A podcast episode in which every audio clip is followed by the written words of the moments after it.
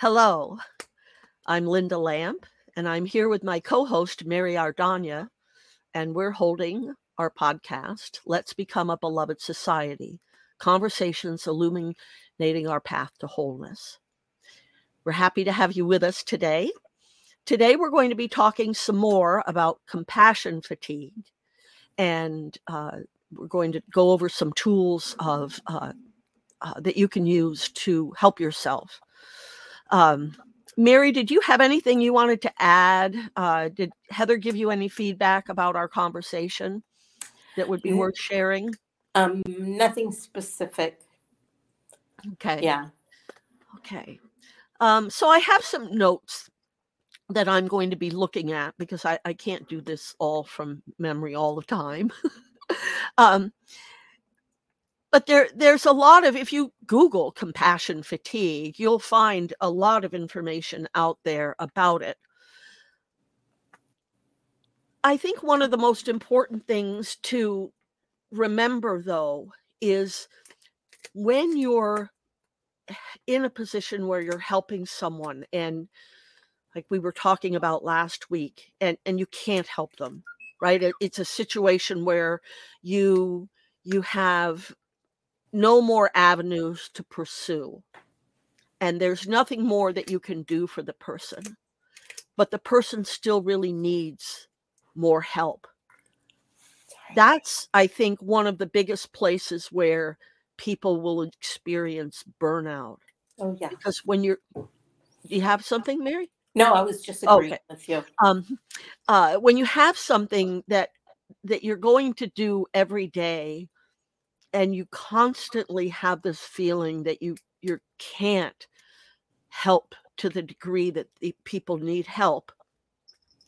We tend to want to look at the world and start judging the world. And so one of the i think most important things to do is to work on some mind control. Because it's easy to look at the systems that are in place the traditional ways that we do things and the structures and the institutions and start to feel resentment and anger towards them, seeing them as the evil doers in the scenario.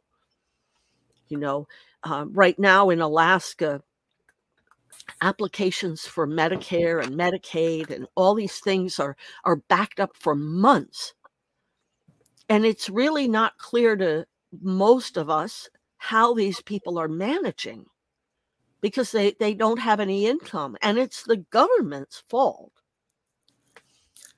So we can get into this really angry place. And and what I'd suggest is trying at, to do your most effort in staying out of that mental place that has you thinking angry or even hateful thoughts about institutions or forms formats or requirements or specific people any range of things. And that can be a really hard thing to do when you wake up in the morning and you know that you're going back to a job where you're going to have these interactions that's going to bring up these feelings and so learning how to control our thoughts. You know, it's it's estimated that we have over 60,000 thoughts a day. And in general, those thoughts tend to be either thinking about things that have happened in the past or thinking about things that are going to be happening in the future we spend very little of our mental time, most of us, in the moment, in a neutral state, in the moment, just taking what's showing up and dealing with it. And if any of you are hearing crunching in the background, it is my little dog, and he's sitting in my lap, ch- happily chewing on a rawhide. So I apologize for that that background noise. But um, he'll be happier if I give it, leave it with him, and don't try and take it away from him and make him quiet. um, so I'm I was going to share what I did when I decided that I wanted to take control of my mind because there's there's a statement that you may or may not have heard thoughts are things and this is a very true statement when we're having thoughts we are creating energetically. So it it is really important to know what you want to be thinking and to be thinking what you choose rather than there's a term monkey mind that people use uh, about the 60,000 thoughts and and how our brains work in a daily from moment to moment. And and uh, Virginia Woolf the the author I think she called it stream of consciousness as opposed to monkey mind. But if you really pay attention and we we find this we can do it when we're trying to meditate. Quite often novices meditating will will be very aware of this phenomenon of their their mind just jumping from one thing to another like a monkey swinging from branch to branch if you want to really affect change in your world the first place you can start is with some kind of mind control program. And I don't mean, I mean, there are a lot of external mind control programs that people will think of where other people are trying to control your mind. And that's not what we're talking about here. We're talking about you choosing how you're going to spend your mental energy. So I like to start this story with um, a, a recollection of when I was involved in a small, uh, not for profit, slightly political organization in my community. And I say slightly political because uh, they they they would get grant funding, and and you know there's a lot of politics in grant funding as far as I'm concerned, anyway my experience. And so uh, these folks had gotten a bunch of uh, funding from FEMA, and then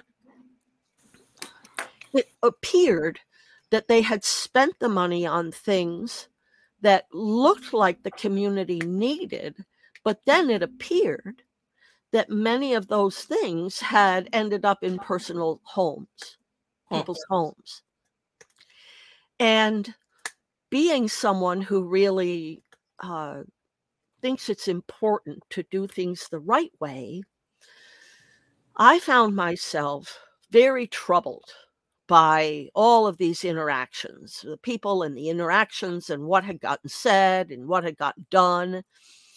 And I realized that when if I woke up in the middle of the night, as you get older, folks, you young folks don't necessarily have this issue, but as you get older, quite often you have to get up in the middle of the night and go to the bathroom. Well, I get up, but I had to go down a circular staircase to get to the bathroom. And so it's not a matter of just being able to sort of keep your eyes closed and stumble across the hall. I had to really sort of be awake and cognizant of what I was doing so I didn't fall down this circular staircase. And as a result, by the time I got to the bathroom, oh, it's all going on in my head. Woo.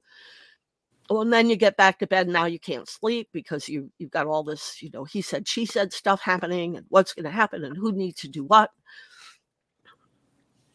And I realized I needed to really put a stop to that. I hadn't had a situation like that in my life for a while, but it, this really presented itself in a way that showed me that thoughts are things, and yes. I needed to really get a handle on yeah. how I wanted to choose to think.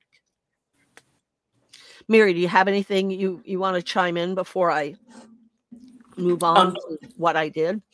Um, probably I can chime in after, but um, just right now, I will say yes to all of that.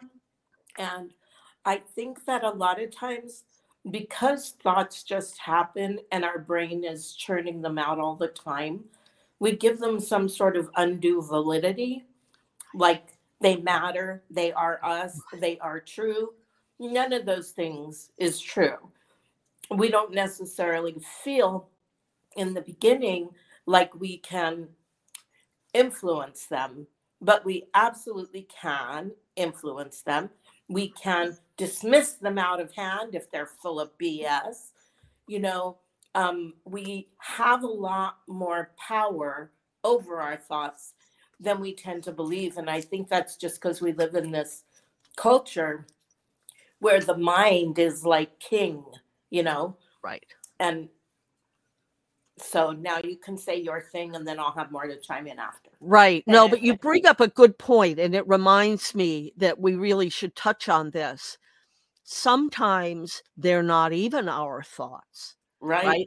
If we're out, it and and it really depends. I was going to say if we're out in a group of people, but actually for me, it doesn't even have. I don't even have to be somewhere Yeah. because I'm an empath and because I'm connected at other energetic levels. I do pick up other thoughts. So Yep. I'll take a sidestep from the other story and just say that on the night of 9 11, the night of 9 10, rather, prior to 9 11, while all those different men were getting on the different airplanes or planning to get to those airports, while all of that was happening, I was in Alaska having a conversation with some people that evening about um, earthquakes and earthquakes specifically in Los Angeles. We were talking about West Coast and we were talking about the mass chaos that would occur if there was a, a truly major earthquake uh, anywhere on the East Coast or West Coast. And these words came out of my mouth. I said, Well, you know where I wouldn't want to be right now? I wouldn't want to be in New York. And everybody in the room looked at me like, because it was like a non sequitur. It, it had nothing to do with what we were talking about Right. until the next morning. Yeah. And, and then it had everything to do with what we had been talking about. So sometimes our thoughts aren't ours. And, and, it used to be when I would have dreams or thoughts like that that would come into my mind, it would really bother me because I I would feel some uh, need to be responsible for it. And uh, I'll I'll never forget. I had a dream once. Uh, we were driving in the dream. We were driving, and in front of us, this car flipped over on its lid. Wow. The next day, we were driving and actually the car wasn't in front of us it was in the other lane coming our way and it flipped on its lid Wow. And for a long time it really it bothered me because it was like why did i have that? I couldn't do anything about it. I couldn't stop it. And i really it didn't have anything to do with me. And so sometimes you just have to accept that because we are all energy and everything is one and we're connected you you might tap into something that really isn't yours and there isn't anything for you to do about it. You can just witness it. Um now in the case of the car flipping on its lid we stopped we helped to the extent but i didn't need to have dreamt that ahead of time because i would have stopped and helped anyway. Right. so again you know it, it's like you can get these things can come through your head and they may not even be for you you may just have tapped into that energy so a way to clear your thoughts is to replace them the randomness with something that you choose and back in 2008 is when I did this. It was kind of interesting. Three people within 24 hours had asked me, had I seen the movie or read the book The Secret? And whenever something happens like that, where it's three people within a short period of time, Right. that's sort of the universe tapping you on the shoulder, like, you know, hello, there's something you need to to get up to speed on. Yeah. And so I went out and I got a copy of the book and I watched the movie. And again, in that book and in that movie, they make it very clear, Rhonda Byrne makes it very clear, thoughts are things, right? And we should just decide what you want to think because otherwise you are not in your power. You're just and and I might say you're not in the play because you're you're just allowing the randomness of the energy around you to push you around and to push your brain around, push your mind around. So here's what I did. and I I have heard from other people who have done this and it's worked for them as well. I decided, okay, if I'm not in the middle of doing a podcast or reading a book or writing a report or something specific where I have to be paying attention, if it's not one of those things and it's just idle time for my brain, my brain's going to say and think what I want it to think. And so I got a, a bunch of um, blank business cards. You can buy them, you know, for like an inkjet printer or a, a laser printer, and they're all pre-perfed to be the size of a, a business card. You can also use three by five cards. Um, business cards are nice because they're really small, and you can stick them in a pocket. You can stick them in your wallet. They fit really well. Three by five cards, you have to fold them if you're trying to carry them with you. Uh, most of the time, pockets aren't quite as big as they need to be for a three by five card. You can write it on scraps of paper. What I did was I took something from The Secret. Uh, it's 10 words I am whole, perfect, strong, powerful, loving, harmonious, and happy. And I wrote them on these business cards. And I put them everywhere. I type I taped them on the mirror in the bathroom. I taped them on my dashboard. I put them in the pocket of every coat I had. I put them in my wallet. I put them in my coin purse. And I memorized it. Now, a lot of people will say, Oh, I can't do that. You can. It's 10 words. You can. Think about people who engage in plays. They, they memorize the entire play, all their lines in the entire play. They Yeah. memorize them. So you can. It's it it seems daunting at first, but it's not hard. It might take you a couple of days. But when you're building a new habit, if you want to build a new habit, you have to commit to some time. It takes, they say, about 30 days to learn a new habit. Right. I think you can do it quicker than that, but in general, that's what science would tell you. So if you do this, I'll tell you by the end of 30 days, not only will you think differently about life, but you will probably feel different about life. It's important to have words or a saying that you're comfortable with and that you resonate with. But you Yeah. want to be very careful in crafting it. Because again, whatever you're repeating as a mantra, you're creating. Right.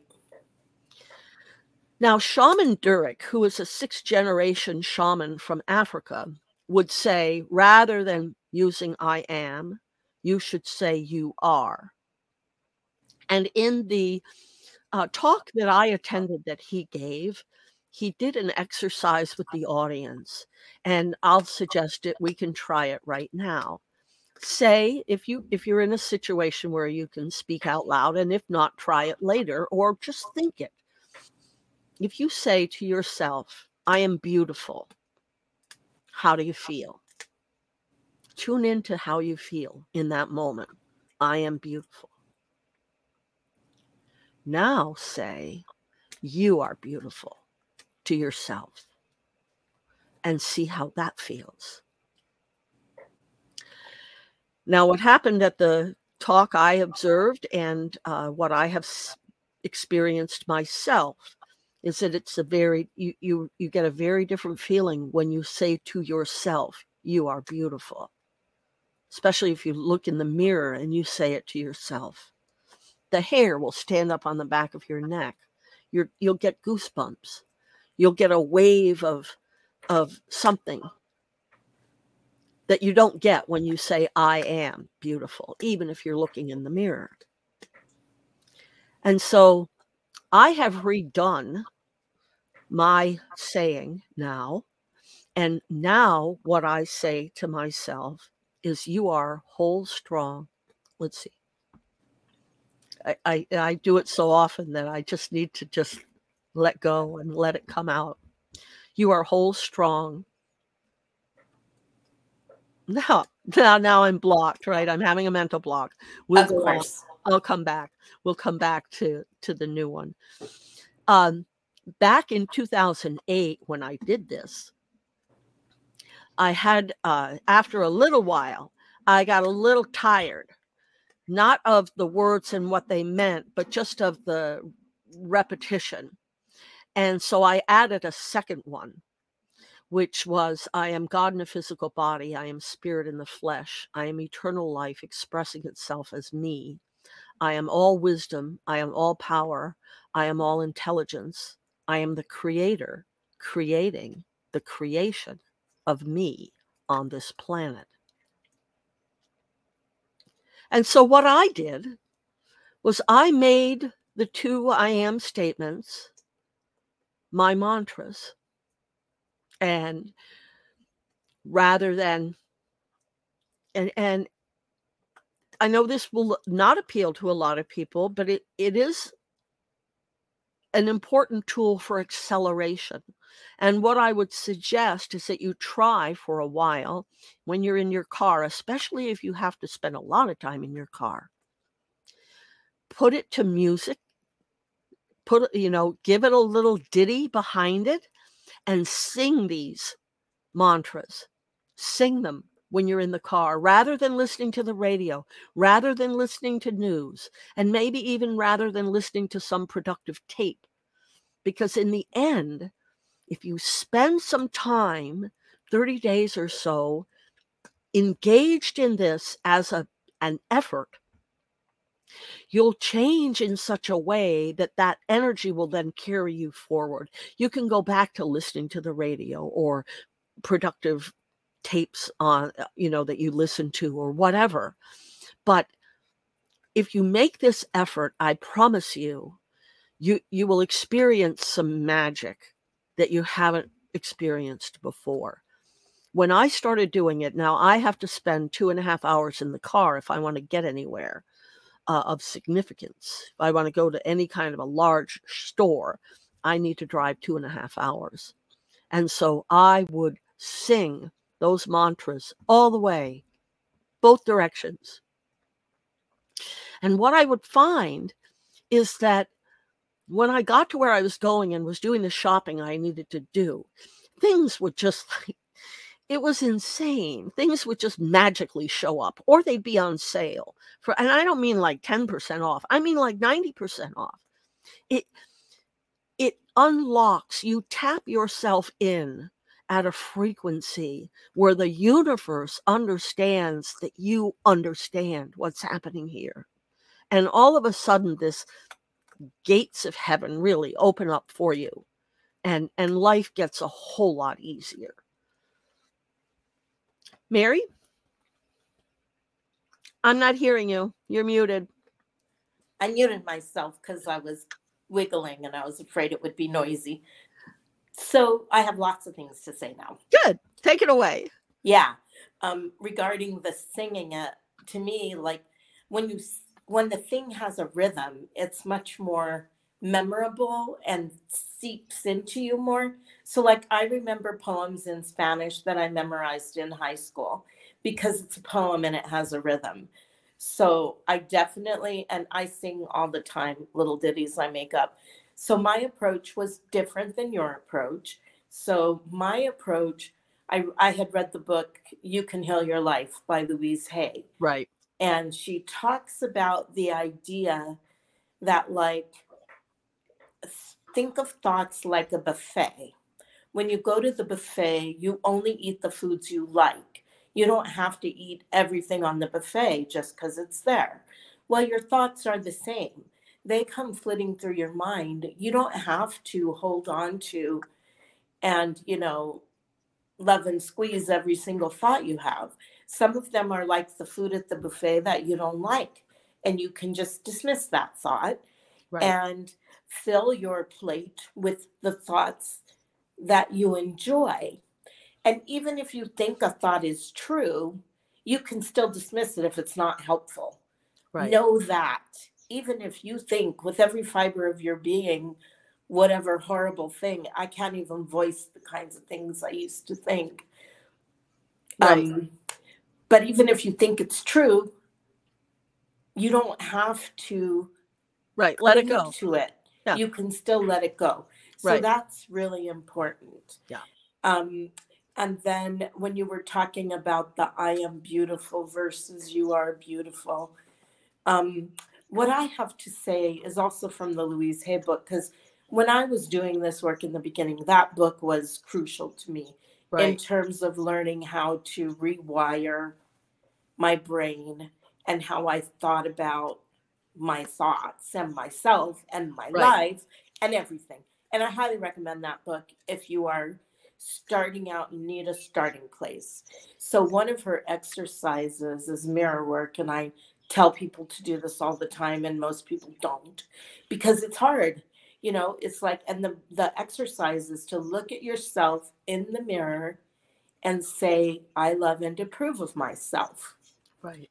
And then you notice what that brings up. Because if you're like most of us, that brings up a lot of stuff that does not remotely resemble love or approval, right? Right. Right. And so it's a great way to just realize some of the thoughts that you're carrying around that are not serving you. Right.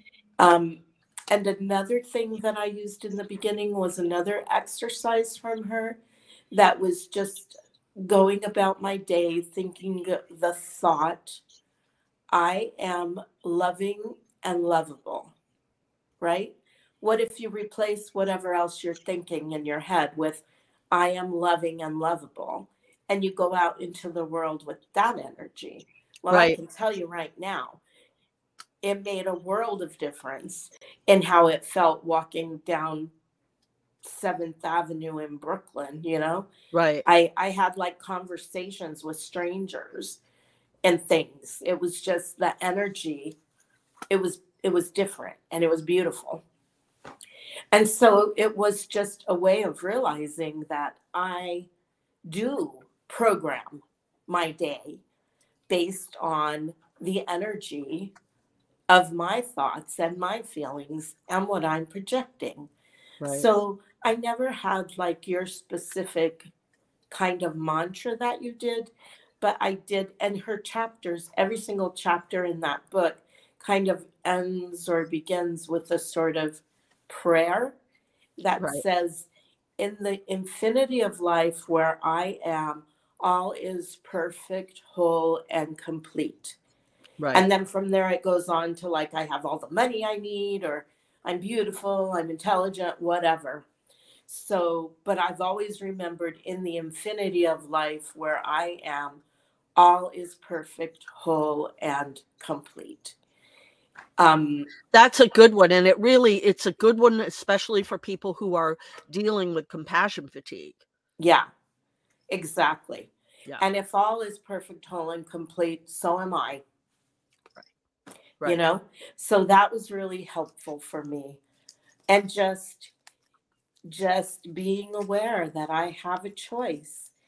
And uh, i have a friend on facebook you're friends with her too who dina lynn when she gets into some kind of negative thought pattern about something says so these are assumptions. What else is possible? Right. you know? And you don't then go make a list of what else is possible because the point is to get you out of your mental assumption place. So you go oh look assumptions. Open up to all the other possibilities. And ain't it lovely? And, you know, um, oh, I had something else and I just lost it. These are assumptions. It's like, as long as we're just letting that galloping horse of our thoughts run our life, Right. we are just, you know, being. There was a play once called Being Blown Sideways Through Life. um, and once we start realizing that our thoughts are incredibly powerful, and for me, it wasn't the secret, it was what the bleep do we know. right. Um, it's there's so much more you know we have this mechanical view of the universe Right. that's the scientific mechanical view. But the energetic view is what we're coming to understand more and talk about. Right. And the demonstration that they did in that movie is like, you know, we talk about a, a motor and you take it apart and put it together and it runs on fuel and blah, blah, blah. But then you take a magnet and you put these steel shavings down. And what happens? You can't see what happens, but you see the energy of the magnet attracts the shavings or you know they can also repel like Right. the the polarization of the ends Right. of the magnet right. so it's just opening up to the fact that there is all this stuff that we can't see and that's our thoughts is part of that Exactly. and exactly. and they program not just our behavior, but they do, but how we relate to the world and how the world relates to us. Right. Right. And and they contribute to the experience that we're having. Yeah. Yeah.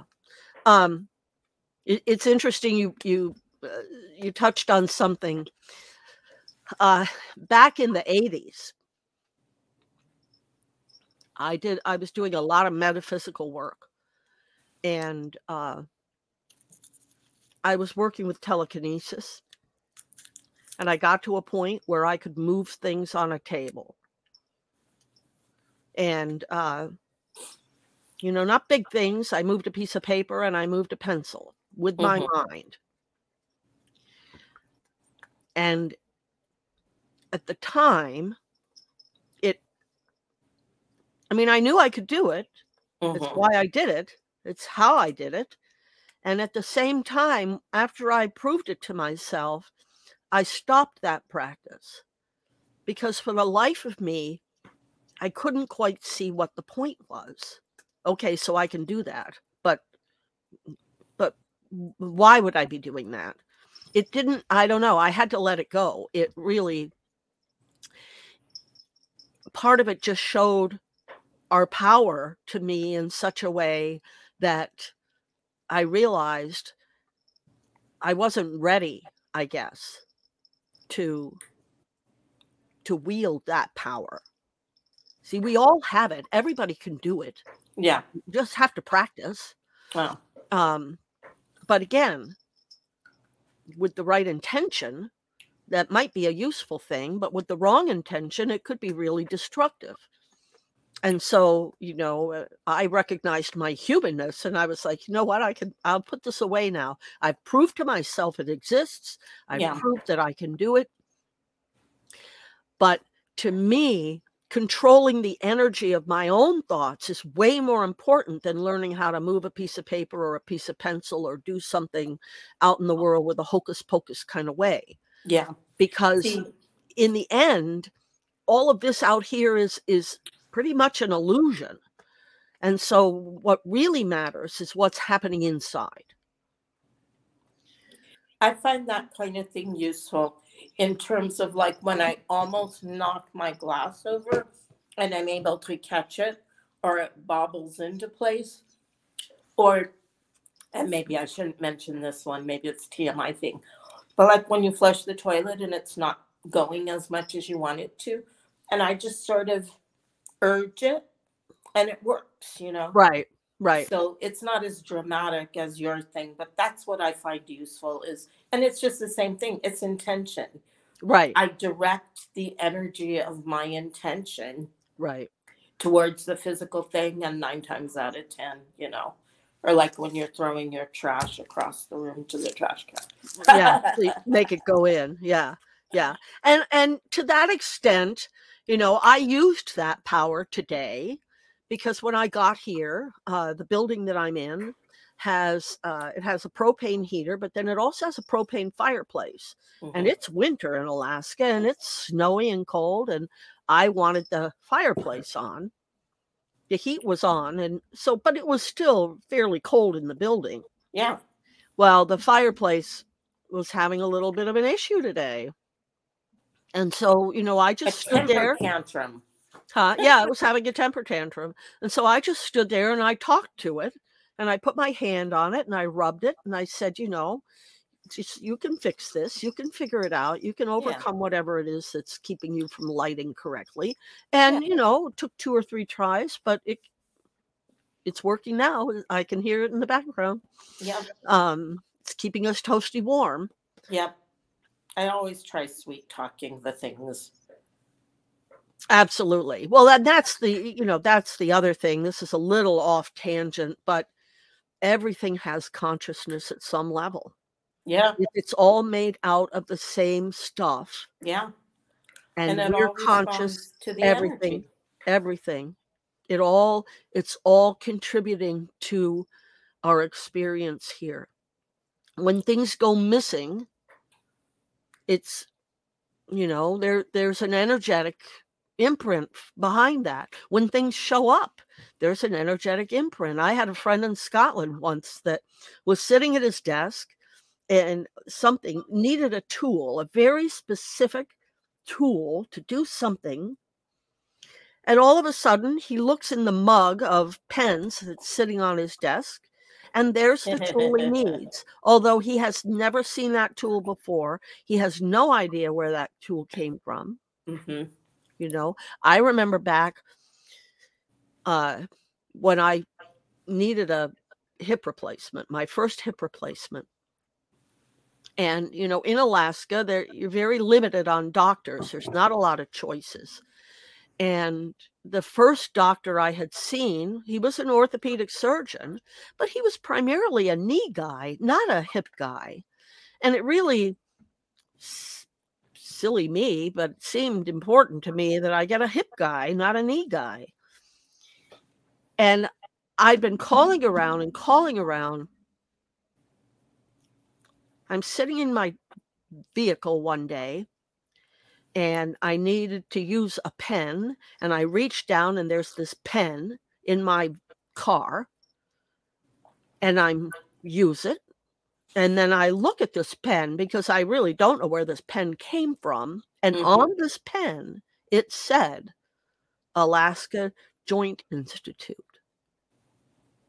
I didn't know there was an Alaska Joint Institute. No one had said, Oh, why don't you check at the Alaska Joint Institute? And I have no idea how that pen got there.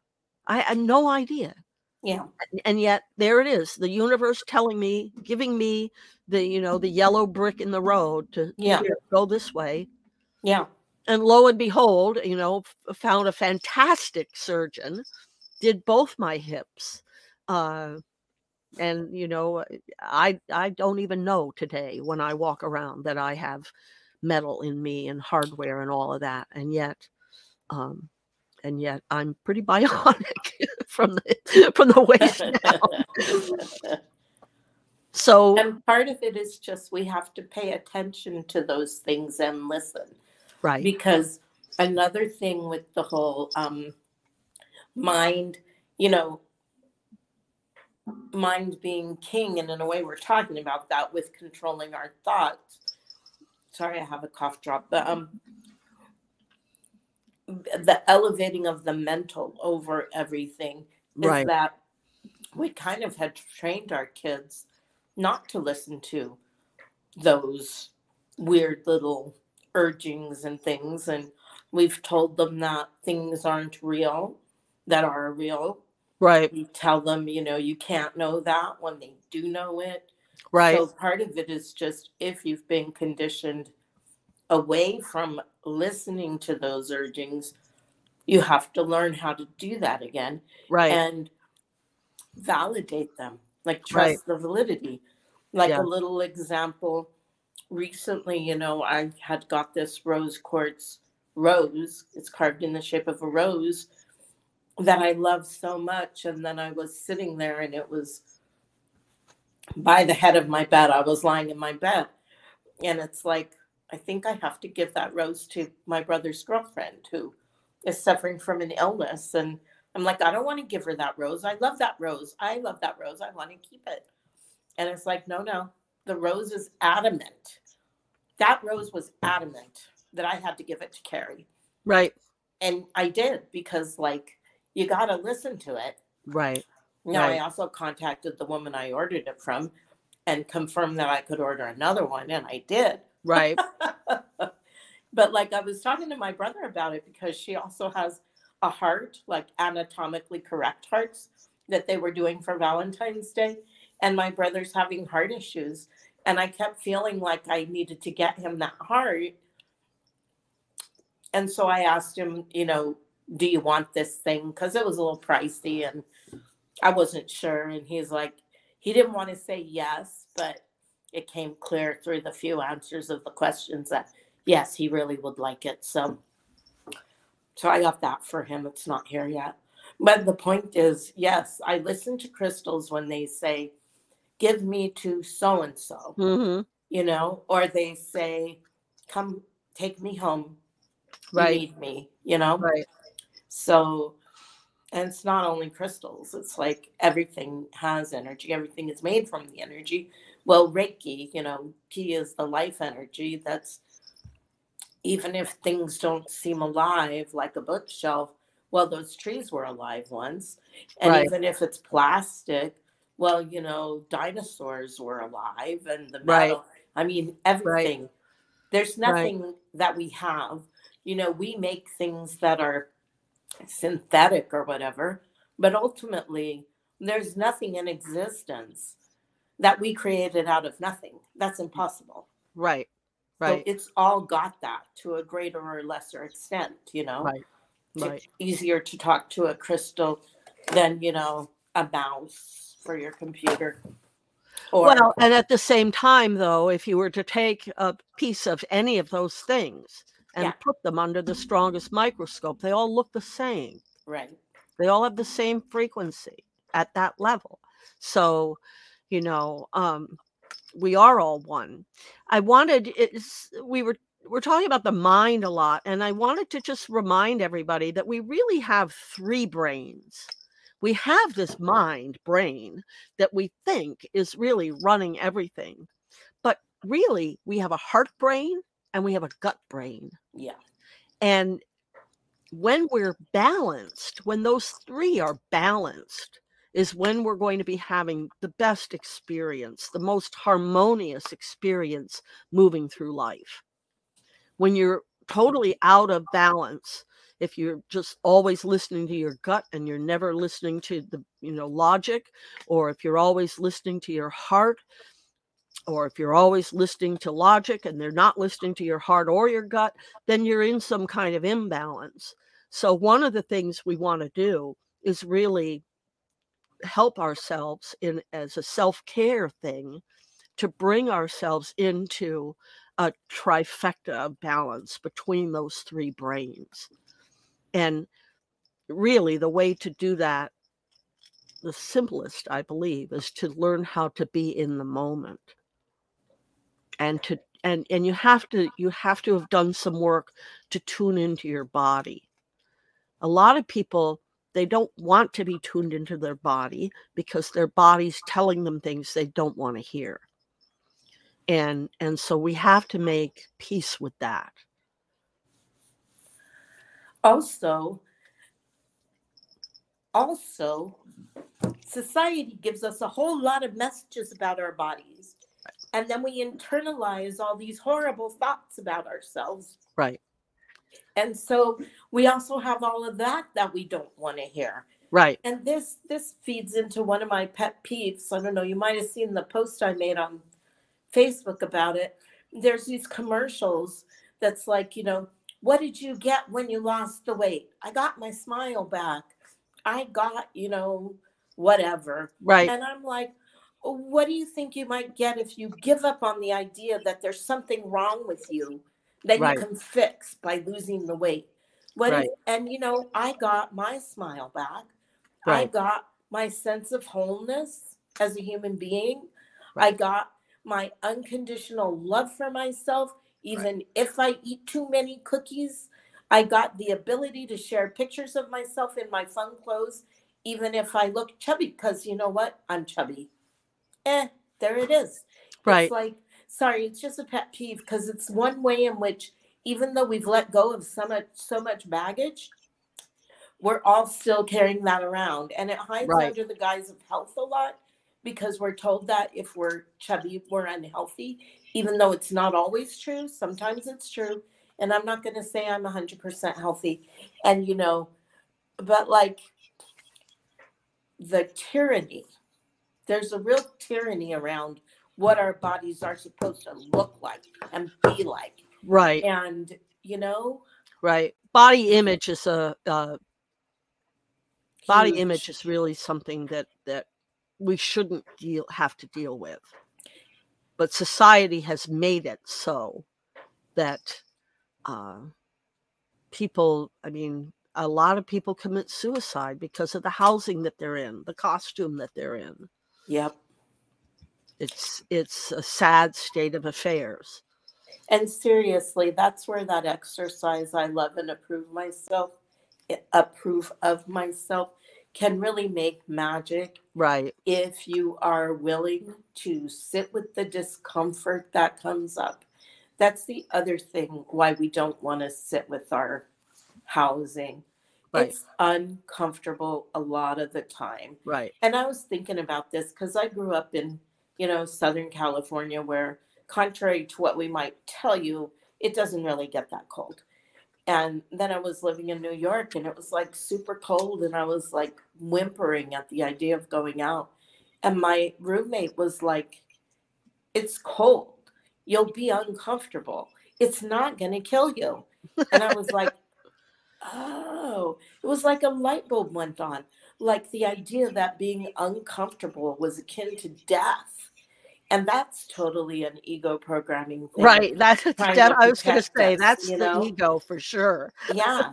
and that this is all stuff that if you want to be able to say and believe your mantra, which I won't try to repeat, or my thing from Louise, in the infinity of life where I am, all is perfect, whole, and complete, including me. Right. We need to deal with the stuff that is counter to that. Right. You know, I guess that's what they call shadow work, Yeah. right? We need Yeah. to deal with all the ways in which we've been led to believe. And that goes back to where you started, Lynda, that there's something wrong here, Right. you know, and there's nothing wrong here Right. or with us. And and I, want to touch on something that Matt Kahn was teaching recently, which is that there's a notion that when we know there are things that are that that need work within ourselves, we think that we can't become who we want until we do that work. Right. And that's not true. No. That's not true. Um, just be who you want. Yeah. and and it, you know there's this move we we don't talk about it a lot in our conversations but we are moving uh, from th- third dimension to fifth dimension. And and that energetic shift is changing a lot of things. And it's also undoing a lot of very standard spiritual teachings. And one of the spiritual teachings is that you have to do all this work on yourself. Well, you don't. You don't. You can you can step into who you truly are in any moment. And that work will happen without effort. It will resolve itself without effort. Once you start believing it. exactly exactly that's what the problem is. Right. Right. So i i think i have the new mantra that i'm using in my head. I'm going to give it a shot. You are whole perfect strong powerful loving harmonious happy generous wise kind grateful and in service. And so uh, that is the tape that I run in my mind when I'm idle. And I also run it, I run it at night when I'm laying in bed. Uh, I also use, I think I've shared this, but I use I am safe, you are safe, I am safe, safe I am, you are safe, safe you are, we are safe. And I use that in the evening. And then if I wake up in the middle of the night, I'll use the other one because I'm already in a safety mode at that point. I understand I'm safe. I'm just awake. And I don't want my mind to go off starting to think on things because then that's how you'll wake yourself up, Yeah. right? Starting to think on things. So that's when I'll pull the other one and I'll run that one. You are whole, perfect, strong, powerful, loving, harmonious, happy, generous, wise, kind, grateful, and in service. And that's uh, numerologically in tuned, by the way, as well. I think it's an 11. Um, but find what works for you, Yes. find what resonates with you. Yes. And if you need help, reach out because uh, I have, you know, I have volumes of uh, phrases yeah. that can that can be that are very powerful. You know, for example, the phrase "I am God in expression" is a 99, which is the Mhm. highest frequency number uh, of the master numbers, which reduces to a nine, which is then the highest frequency of the single numbers. Very powerful numbers. So, very powerful statement. I am God in expression. Yeah, and Lynda say has lots of these. I Yeah. I am familiar with her list, and it's a great resource. Right. I just I wanted to say a couple of other things, which is oh shoot, never mind. You go No, ahead. no, It- go ahead. I I it left me. Oh, Um, I got it. okay. Okay, so I don't I don't have like a mantra thing like you do all the time. That's not how I went about this. Um, but I did want to say, like, if people say they can't memorize it, well, do what you did and write it everywhere, and then you won't Right. have to memorize it. Write it on your hand. Yeah, you know? and eventually it'll come up. Make a tattoo.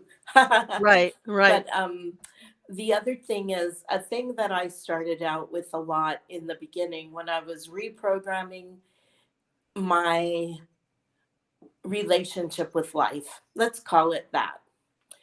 I love life, life loves me. We're a happy family. Sung like a little child song. Yep. I love life, life loves me. I think it's the Barney song. We're a happy family Right. and it can be just that silly or it can be like yours are more sort of grown up Right. but that's whatever works for you Right. and it's just a matter of shifting the focus of your brain Right. and if you do have a lot of those negative thoughts churning around in there or just not even negative necessarily but like useless and pointless Right. just replacing them with something or nothing. I mean, I personally have done a lot of meditation stuff and I'm pretty good at being in the moment and I'm pretty good at like not. But I also, you know, I make up songs about everything as I go about my day. So, like when I'm making coffee in the morning, I'm not thinking about other things. I'm like singing a song about life is better with a latte, with a latte in my hand just an example you know Right. like it's Right. it's not like your kind of total mantra thing but it does the same thing which is it's about what you're focusing on Right. And and adding song to it is a really important aspect because the universe perks up. The frequency of song makes everything around you pay attention. They're singing. Joseph Campbell, the famous uh, anthropologist, I believe was the correct title, uh, once said that left to our own devices, all we want to do is sing and dance. Yeah.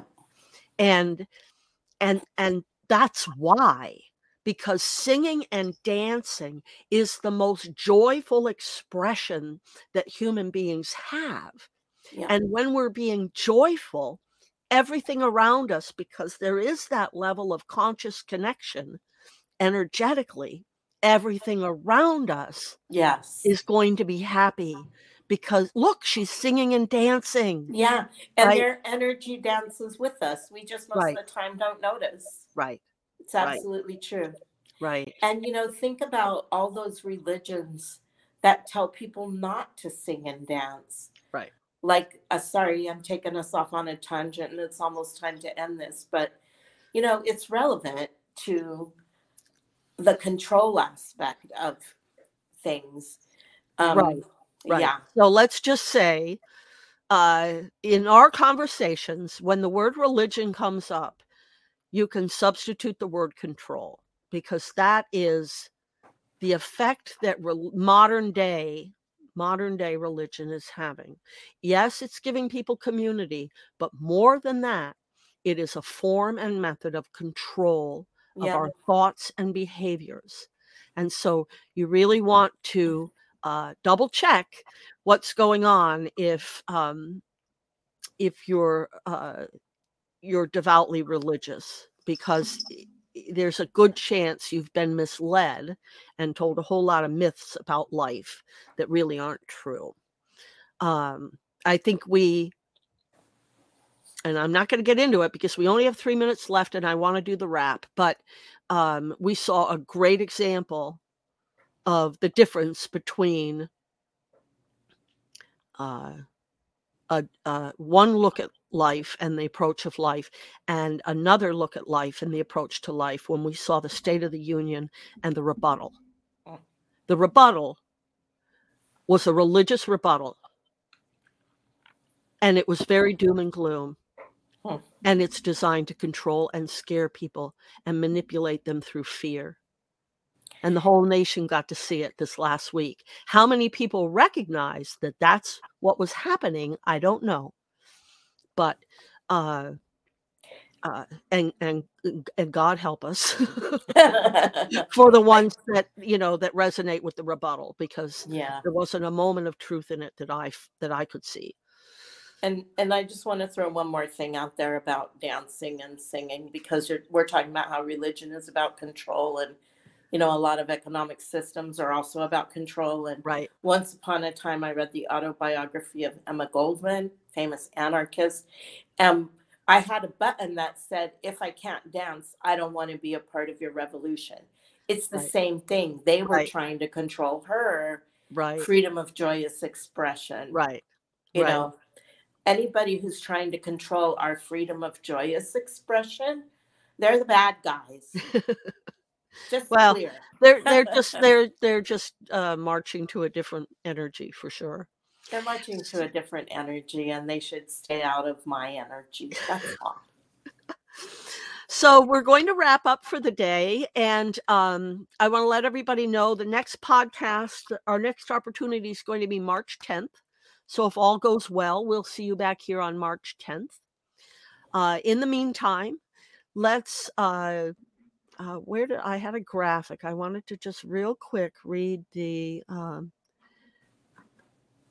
read the image, the information from this graphic. So it, there's 10 things uh, to help with compassion fatigue. And I'm just going to run through them real quick as a way to uh, wrap us up. Reducing stressful workloads, right? It's all about self care ultimately.